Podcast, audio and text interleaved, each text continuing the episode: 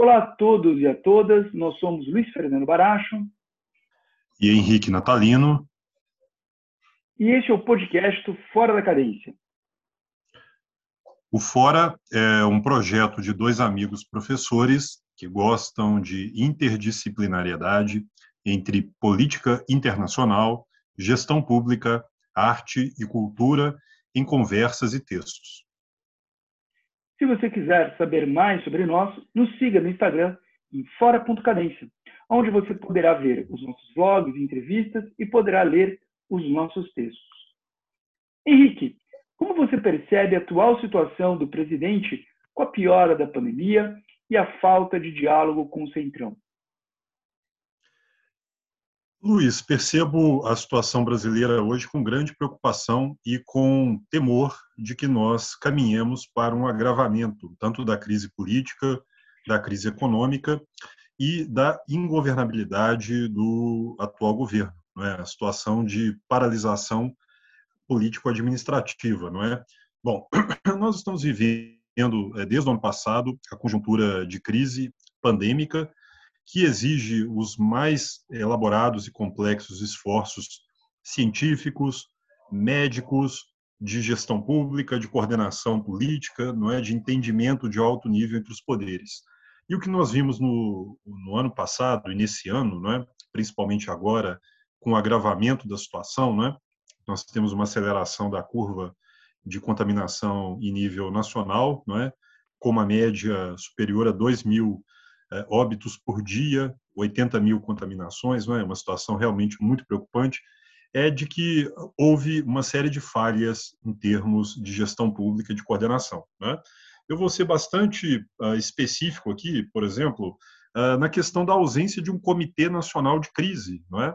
Um país federal como o Brasil, uma grande federação com 200 milhões de habitantes, não possui hoje qualquer tipo de governança em nível federal que sente, uh, coloque na mesa prefeitos, governadores, presidente da República, cientistas, Ministério Público, Poder Judiciário, uh, Congresso Nacional, não é? Então nós temos aí a ausência de um elemento de governabilidade.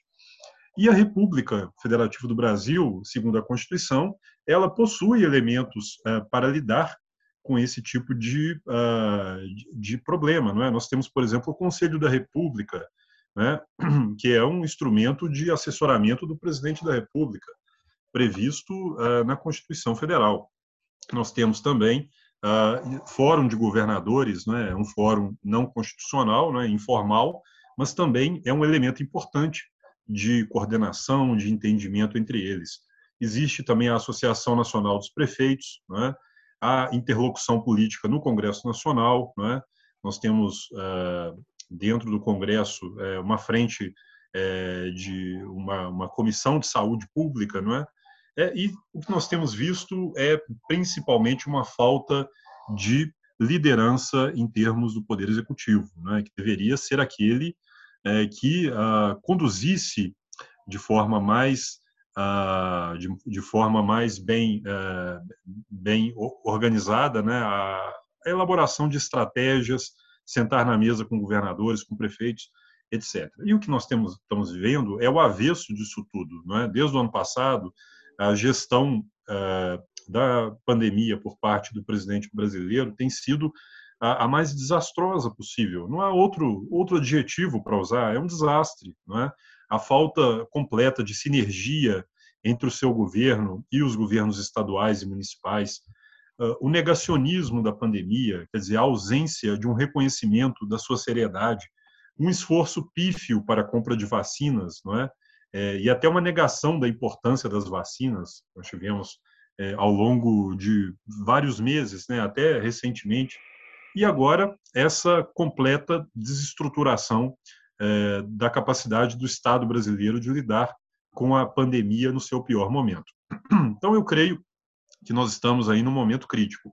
E o Centrão, não é, quer dizer, é, o, a base político-parlamentar hoje do governo Bolsonaro, ah, que se tornou, desde o final do ano passado, né, ah, aquela que sustenta o presidente no seu, ah, na sua cadeira, né, impedindo que haja o um impeachment e sustentando a, ausência de uma CPI, por exemplo, né, hoje parece que vem perdendo a paciência com o presidente da República. Nós temos, estamos vendo aí várias demonstrações, tanto por parte de senadores quanto de deputados, né? É, principalmente depois do falecimento do senador paulista Major Olímpio, né?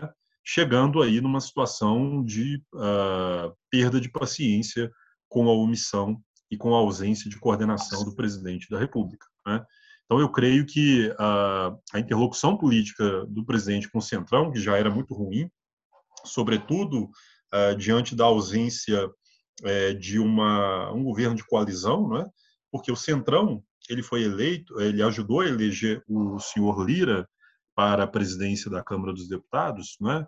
apoiando, tendo o apoio do governo Bolsonaro, né, e apoiando a agenda uh, econômica e social do governo Bolsonaro, mas também cobrou uh, algumas faturas do governo, né, cargos em comissão, verbas parlamentares, não é, uh, e principalmente ministérios. Até hoje não foi entregue nenhum ministério ao Centrão, né, com exceção de um deputado baiano, né, que está ocupando o ministério do, da cidadania, né, desenvolvimento social, uma coisa assim, Uh, que não é exatamente ligado ao Centrão, mas é uma cota pessoal do presidente da República. O Centrão está esperando ainda por esse apoio uh, que foi lhe prometido, não é? Uh, e há pressões enormes chegando na base do governo acerca da situação da pandemia. E é uma questão também de problema econômico, não é? O Brasil tinha no início do ano a perspectiva de recuperação da economia uh, com um crescimento previsto aí de 3,5% do PIB. E o que nós estamos uh, vislumbrando é que no primeiro semestre desse ano nós teremos recessão, né? teremos uma queda de 0,5% do PIB, porque a economia brasileira, nessa, nessa sucessão de aberturas e fechamentos, né, dessa instabilidade política, a instabilidade da saúde, né, a falta de segurança para as pessoas trabalharem, viajarem, fazerem negócios, uh, e para as empresas funcionarem plenamente, as fábricas, né, o sistema produtivo brasileiro, tudo isso joga incerteza na equação econômica, colocando o PIB brasileiro na, em banho-maria. Né? Nós não temos aí nenhuma força econômica hoje que coloque o, o crescimento brasileiro é, numa perspectiva de recuperação plena. Não há confiança, não há um programa econômico do governo hoje de recuperação. É? Nós temos aí um ministro da Fazenda que perde força a cada dia, que não tem mais a sua agenda foi completamente desfigurada no Congresso Nacional, uh, tem perdido seu, a sua equipe, né? Tivemos aí a demissão é, do presidente da Petrobras e agora a saída é, do presidente do Banco do Brasil, depois de uma equipe enorme, né? É, que tinha, por exemplo, Mansueto Almeida é, como secretário é, do Tesouro, né? Foi completamente desfigurada. Né? Então, o país hoje está sem rumo econômico, com uma, um combate à pandemia completamente uh, esquizofrênico, né, com estados uh, tentando apagar incêndios e a federação em ruínas. Né? Nós não temos nenhuma coordenação nacional, o presidente continua nessa sua toada de tentar levar a condução da pandemia de olho no calendário eleitoral de 2022, politizando tudo, e o Centrão, creio que uh, não pulará no abismo com o presidente Jair Bolsonaro. Eu creio que uh, o, o, espaço, né, o limite e o tempo né, para que Bolsonaro busque uh, uma agenda de governabilidade está se esgotando rapidamente. Nós já estamos praticamente no mês de abril, eh, daqui a três meses estaremos já na metade do ano e até hoje o presidente da República ainda não disse a que veio. Né? Creio que a um ano e meio do fim do seu governo já será tarde demais para a recuperação e para iniciar um diálogo mais profícuo com o país. Né? Então, eu creio que o Bolsonaro hoje ele está desperdiçando todas as suas últimas oportunidades de alavancar o seu governo e de tentar uh, mostrar algum tipo de agenda positiva, sobretudo agora no combate à pandemia. Muito bom, Henrique. É, acho que agora nós estamos é, em um momento no qual nós uh, nos colocamos diante da, de duas apostas do presidente Bolsonaro. Uh, o presidente Bolsonaro fez uh, uma aposta né, no final do ano, que era a seguinte: se eu conseguir é, o Centrão, o apoio do Centrão, eu garanto um terço no Congresso Nacional que eu preciso para evitar o processo de impedimento. Eu não tenho com isso né, um, um, uma base de apoio para me dar governabilidade, mas eu tenho uma base de apoio necessário para evitar o processo de impedimento. E isto por si só será suficiente, por quê? Porque no ano de 2021, a pandemia irá se diluir. Essa foi a primeira aposta do presidente Bolsonaro. Né? Já olhando né, números uh, positivos uh, da pandemia ali em setembro, outubro, né? o cenário de caos parecia que ficava no retrovisor. Né? Uh, números positivos não só em relação à questão envolvendo a parte de saúde, mas muitos números positivos na parte da economia. Claro, no ano passado foi um ano desastroso, né? mas nós não tivemos uma queda que esperávamos uh, no, nosso, no nosso produto interno bruto. Bom, então qual foi a projeção dele? Em 2021, nós teremos né, um distensionamento da pandemia, teremos um efeito né, de crescimento do PIB uh, por inércia devido à, à, retenção do ano passado, e isso, de certa maneira, né, vai permitir uma transição suave para 2022, já que 2022 é o ano mágico para o presidente Bolsonaro desde o momento em que ele tomou né, a posse como presidente da República. Entretanto, a aposta dele não deu certo. Por quê? Porque agora nós estamos né, no ponto de não retorno. De não retorno do quê? Do caos. Nós estamos vivendo o caos e estamos mergulhando no caos sanitário da pandemia, que, por sua vez, nos leva ao caos econômico. Né? Bom, Diante desse cenário, o presidente Bolsonaro agora faz uma nova aposta. Qual nova aposta? Ele olha para o seu grupo de 20 a 30% de apoio uh, com grande resiliência e diz: este apoio popular é suficiente para me garantir na cadeira de presidente da República, dissuadindo qualquer movimento pela base parlamentar em direção a um processo de impedimento. E isso fica muito claro porque uh, isso fica muito claro em especial quando o presidente Bolsonaro não acena para o Centrão na escolha do ministro da Saúde. Muito pelo contrário, confirma a posição das suas lideranças mais radicais. E como você muito bem colocou, nós tivemos recentemente um, um episódio anedótico que teve um impacto simbólico muito grande no Congresso Nacional, que foi a morte do senador Major Olímpio. Nós já temos já três senadores da República que vieram a falecer por conta da Covid-19. E nós estamos olhando o Brasil inteiro entrando em colapso. E o lockdown não será suficiente. Bom, talvez, talvez este cenário todo é, não fosse terrível para o presidente Bolsonaro se ele se esforçasse em ser presidente da República.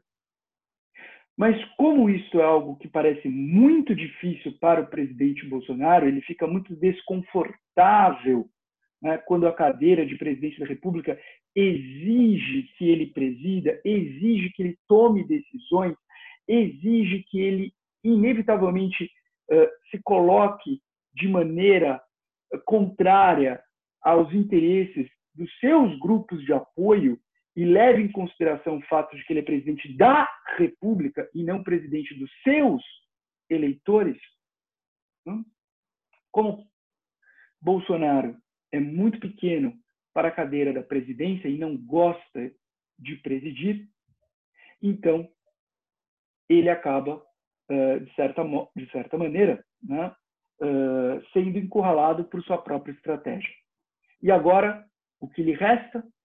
Lhe resta rezar, ou para o grupo dele, orar a Deus para que o seu apoio de 30% continue neste patamar.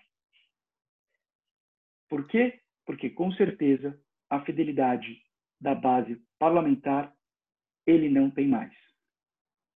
Agora nós estamos diante de um desafio da literatura da ciência política, que você conhece melhor do que ninguém, que é o seguinte: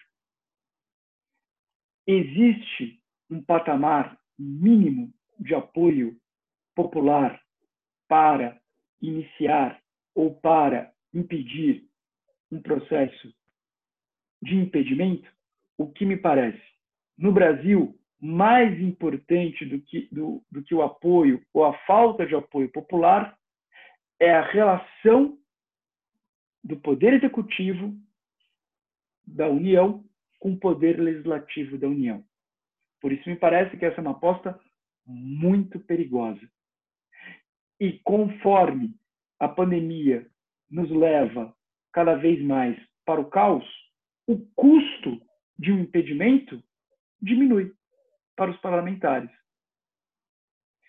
E talvez possa até ser a saída necessária e honrosa para a República. Apenas um pequeno adendo. É, em outros episódios em que nós tivemos substituição de presidentes, né, no episódio Collor e no episódio Dilma, haviam dois vice-presidentes que tinham uma agenda político-parlamentar, um histórico anterior e compromissos políticos também com suas respectivas bases. Né? Nessa eleição, eh, o vice-presidente, que também é militar, de um partido irrisório, Nanico, não é?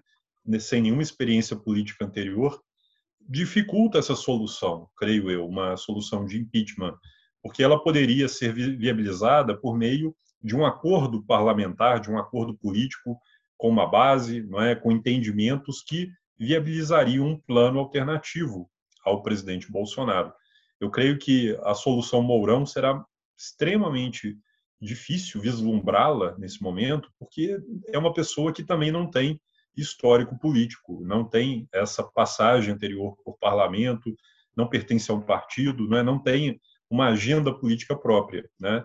E parece que afina muito bem com o presidente da República em grande parte da sua agenda, principalmente na defesa dos interesses corporativos das Forças Armadas, né? Que parece que ele e o presidente estão muito bem afinados e alinhados nisso. Né? Então, eu creio que esse dificultador aí será uh, um complicador para a solução uh, a lá Collor e a lá Dilma Rousseff. Né? Teremos, então, que avançar mais numa solução para esse problema uh, que passe pela, pela, pelo fortalecimento de alguma alternativa a isso, que passe pelo Congresso, né, um impeachment duplo, talvez, não sei. Isso ficará aí para nós discutirmos mais à frente. Mas é um problema muito complicado que o país passa hoje. Bom, então vamos em frente para o nosso segundo item da pauta de hoje, que são as eleições no Equador. É? O Equador está vivenciando aí é, eleições presidenciais num momento extremamente crítico, é? Principalmente uh, depois de ter passado por uma fase muito complexa no ano passado da pandemia, né, com colapso sanitário uh, em Guayaquil, né, em grande parte do país, e agora vivenciando aí uh, eleições no meio dessa segunda onda. Né? Luiz, quais são as suas expectativas, então, para as eleições no Equador e o que elas indicam para o Brasil? Vamos lá, Henrique. Vou começar respondendo a segunda parte. Né? O que elas indicam é, assim como outros episódios em outros países que também estão sofrendo por conta da pandemia, é que a população, de certa forma, ela uh, reage de maneira uh, muito coerente uh, nas urnas, né, quando o tema é a gestão da pandemia. Né. Sebastião Pinheira, por exemplo, no Chile, né, mais do que dobrou o seu apoio. Tá? Então, no Chile, a população, de certa maneira, vem reconhecendo né, o bom desempenho do país frente à situação da pandemia. Né? Nos Estados Unidos, Trump, né, a despeito de toda indicação de que seria reeleito antes da pandemia, né, é, não logrou êxito. Né? E a pandemia foi né, o grande episódio ao lado do movimento Black Lives uh, Matter né, que tirou o presidente Donald Trump uh, do poder. Bom, e agora no Equador, o que vemos é o seguinte: o Equador é, enfim, né, ainda está presidido por uh, Lene Moreno. Lene Moreno uh, era uma figura de continuidade uh, do governo Rafael Correia, o governo Rafael Correia, um governo de esquerda, e Lene Moreno era a sua continuidade. Entretanto, Lene Moreno fez, em um período muito curto de tempo, uma, uma, uma mudança de rota né, significativa em termos de abordagem política. Ele saiu de Lene Moreno para Thatcher Moreno. Né? Então, ele foi rapidamente por uma linha mais liberal. Né? Isso, enfim, se percebe no acordo que fez com o Fundo Monetário Internacional, isso percebe, se percebe na abordagem de retirar os subsídios para os combustíveis no Equador, o que gerou, enfim, eh, uma insatisfação muito grande da sociedade equatoriana, que estava acostumada com, com subsídios, como é algo recorrente em países ricos né, em petróleo, como você sabe melhor do que ninguém. Né? Uh, e essa, esse conjunto de medidas né, mais austeras, buscando uma responsabilidade fiscal, uma estabelecer no Equador uma, uma melhor base de negócios para o setor privado, gerou uma série de insatisfações. Contudo, o grande ponto de insatisfação e que justifica a completa derrota de Moreno foi o desastre na condução da pandemia. Muito mais do que o acordo com o Fundo Monetário Internacional ou com o fim uh, dos subsídios uh, em relação aos combustíveis. Né? Tanto foi uma derrota né, que agora nós temos né, eh, ali entre os principais né, candidatos um candidato que se apresenta como grande nome de Rafael Correia. Né? Rafael Correia, que atualmente mora na Bélgica, já que ele é casado com uma, uma cidadã belga, né? inclusive tentou retornar para a política uh, equatoriana, uh, mas por força eh, de uma ação eh, contra ele, né, eh, num desdobramento de um processo de investigação de corrupção, não pôde participar diretamente das eleições do Equador. Mas né, o seu protegido, né, Andrés Araújo, né, acabou tendo a, a, a maioria dos votos na primeira rodada né? agora uh, disputando com Guillermo Lasso. Né? Guillermo Lasso né? já representa uma abordagem mais, digamos, liberal e ou conservadora. Mas cuidado, né? por liberal e ou conservadora, em nenhum momento eu estou dizendo que isso se aproxima de qualquer modo com a figura do presidente Bolsonaro. Muito pelo contrário, Guillermo Lasso eh, é um eh, banqueiro, né? é um dos principais sócios do Banco de Guayaquil, né, um dos maiores bancos do Equador, e se fôssemos colocar, né, compará-lo com alguma figura no Brasil, estaria muito próximo da figura de Amoedo, do Partido Novo. Não? Né? Bom, quando falamos do Equador, né, eu sempre digo que o Equador só perde para a Bolívia em perspectiva histórica como um problema. Né? Por quê? Porque nós falamos de um país que já teve mais de 20 constituições. Se um país tem mais de 20 constituições uh, ao longo de sua história, e a sua história começa ali em 1830, quando o Equador se torna independente, então, né, uh, pouco menos de 200 anos, isso não quer dizer um apreço ao direito, um apreço à Constituição. Isso quer dizer que é um país que passou por uma série de uh, rupturas né, sociais e institucionais uh, marcantes. Né? É, um, um período muito complicado na história do Equador é um período relativamente recente, né? ali na segunda metade dos anos 90 até 1900, é, até, o, até o ano 2000. Tá? Nesse momento, nós tínhamos o Equador uh, em guerra com o Peru, inclusive uh, um episódio no qual a diplomacia brasileira brilhou muito, tá? auxiliando uma solução pacífica.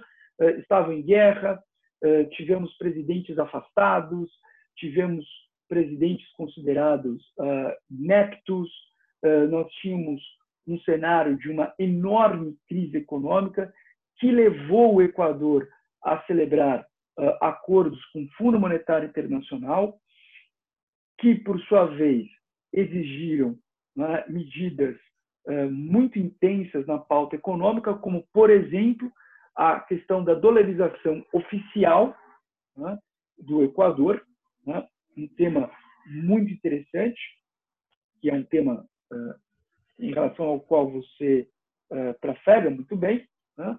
Então, entre 95 e o ano 2000, nós tivemos né, uma situação caótica no, no, Equador. Passaram por uma Assembleia Constituinte, tiveram uma Constituição, presidentes afastados, guerra, caos econômico, enfim. No ano 2000, com a dolarização, com a, a condução de algumas medidas importantes uh, como contrapartida dos acordos do Fundo Monetário Internacional e mais do que isso, com o processo de valorização de commodities, tá? em especial o petróleo, né? ainda que o Equador também exporte uh, frutos do mar, algumas uh, uh, commodities agrícolas, tropicais, mas o, o grande ponto aqui é o petróleo. Com a valorização do petróleo, isso deu ao Equador uma, um fôlego econômico. E um fôlego econômico que foi muito aproveitado uh, pelo presidente Rafael Correia. E Rafael Correia, assim como Evo Morales uh, na Bolívia, e isso se deve reconhecer, deu uma estabilidade ao Equador. Claro que podemos entrar na questão, a estabilidade teve como causa o boom das commodities ou a estabilidade teve como causa a capacidade de articulação e diálogo né, das forças sociais pelo presidente. Vamos deixar isso em aberto.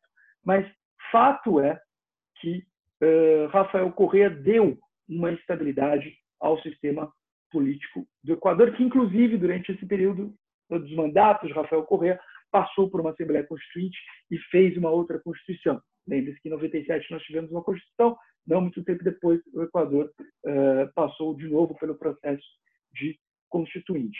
Mas com a queda né, eh, dos preços eh, das commodities, o Equador sofreu muito e também tivemos o grande terremoto chamado Lava Jato.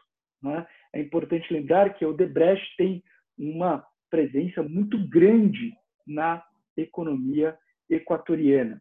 Né? Teve uma presença muito grande, perdão, na economia equatoriana.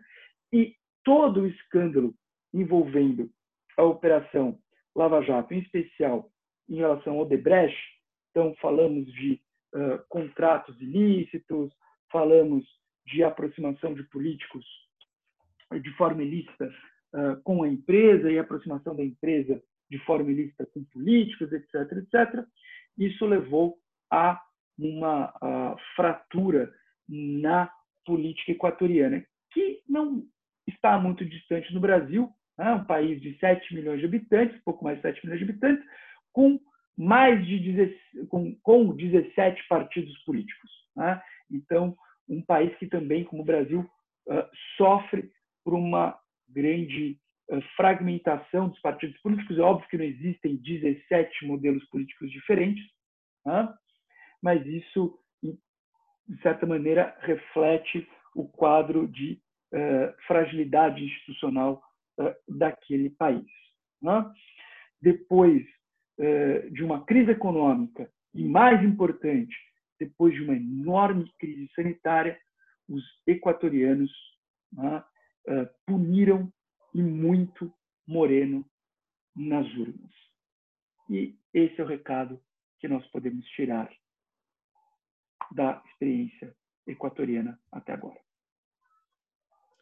Como sempre, uma aula que você deu aqui sobre tema que você conhece muito bem, né?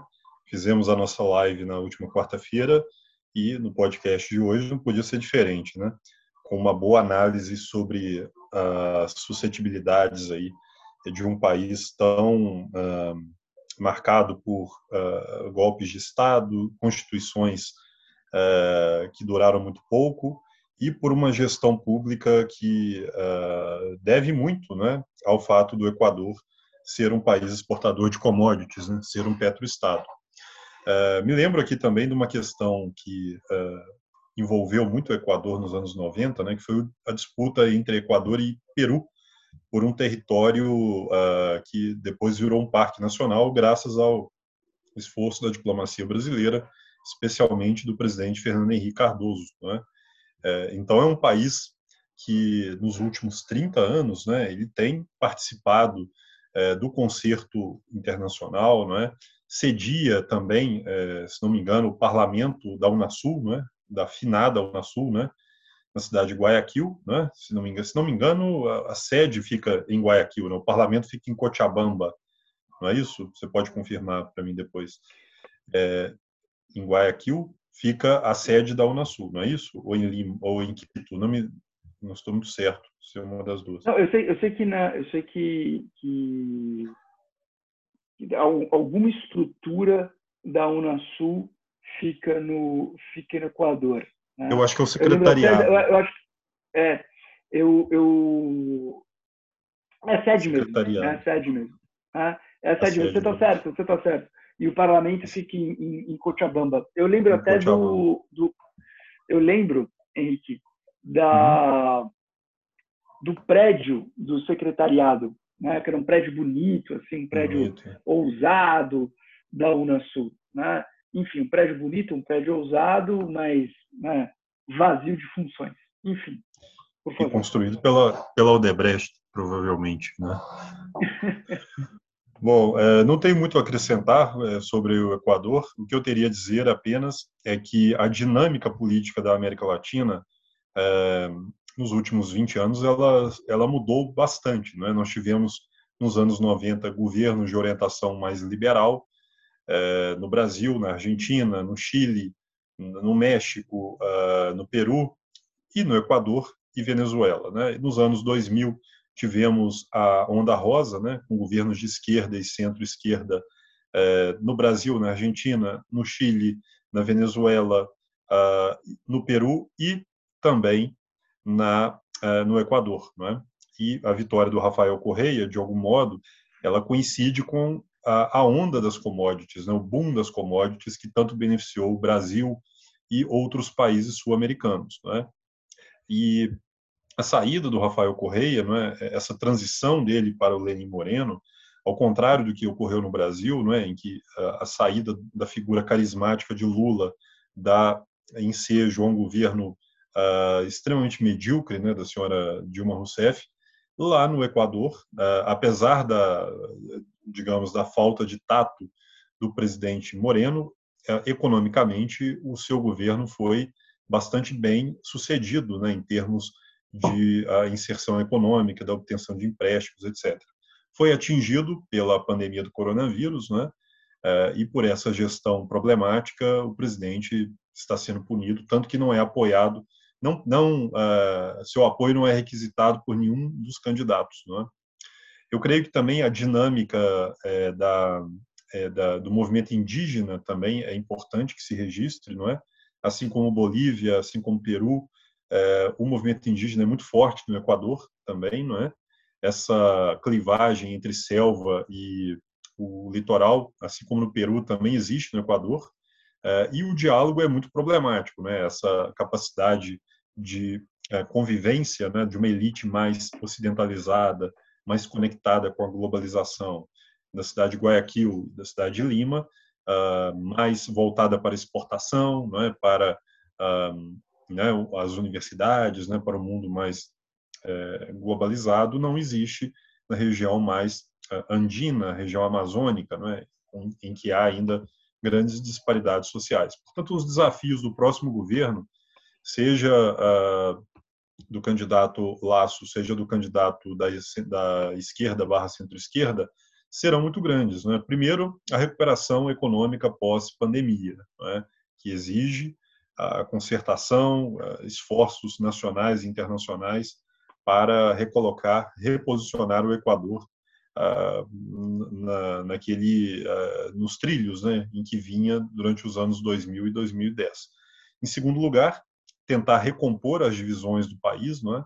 que acabaram se aprofundando durante as eleições, e lidar com os desafios econômicos, né, os desafios que passam pela eventual revisão da política de dolarização do país, que já completa duas décadas, né, como você muito bem colocou, nos anos 90 foi é, a alternativa para dar o mínimo de estabilidade a um país cujas instituições estavam em frangalhos nos anos 90. Né?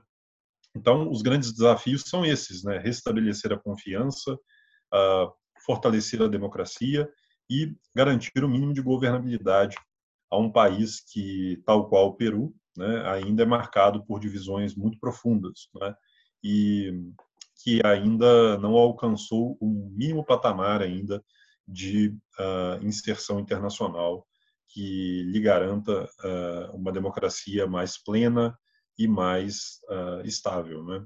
Ainda temos ainda muito caminho a ser percorrido tanto no Equador quanto nos seus vizinhos. Então, eu creio que será um grande desafio para o próximo presidente equatoriano. Exato. E só para fazer um, comentário último aqui, né? É. É, de qualquer forma, né, vamos considerar que, que uh, o candidato que está à frente né, uh, nas pesquisas, né, o senhor Andrés, venha né, uh, a ganhar as eleições. Como eu imagino que, que, que ganhará, já que o terceiro, uh, o, terceiro candidato mais bem votado é uma liderança indígena, né? e os votos devem provavelmente se transferir para o candidato Andrés. Né? Mas André se confirmando como presidente do Equador, me parece que teremos uma solução à la Bolívia, com Luiz Arce. Por quê? Porque tanto um quanto o outro né, são uh, técnicos né, dos governos anteriores e ambos com uma excelente uh, formação. Claro, pode-se discutir talvez em que medida tomarão ou não alternativas mais heterodoxas, mas o, o ponto é possuem uma excelente formação. Né? Logo, né, Bolívia e Equador podem dar ensejo a governos de centro-esquerda que mantenham ou busquem né, eh, recuperar uma, um, uma sensibilidade social, né, algum tipo de política redistributiva, mas sem que isso incorra no fim das bases uh, fiscais mais sólidas. Né? Então, talvez, talvez nós tenhamos no Equador algo que me parece que está se confirmando uh, na Bolívia. E se isso for, é uma excelente notícia vinda desses dois países que durante muito tempo, como eu coloquei, eram grandes problemas porque sempre tiveram falhas institucionais, golpes de Estado atrás golpes de Estado. Que nós temos o quê? Um adornamento, que é uma expressão que você tanto gosta, tá?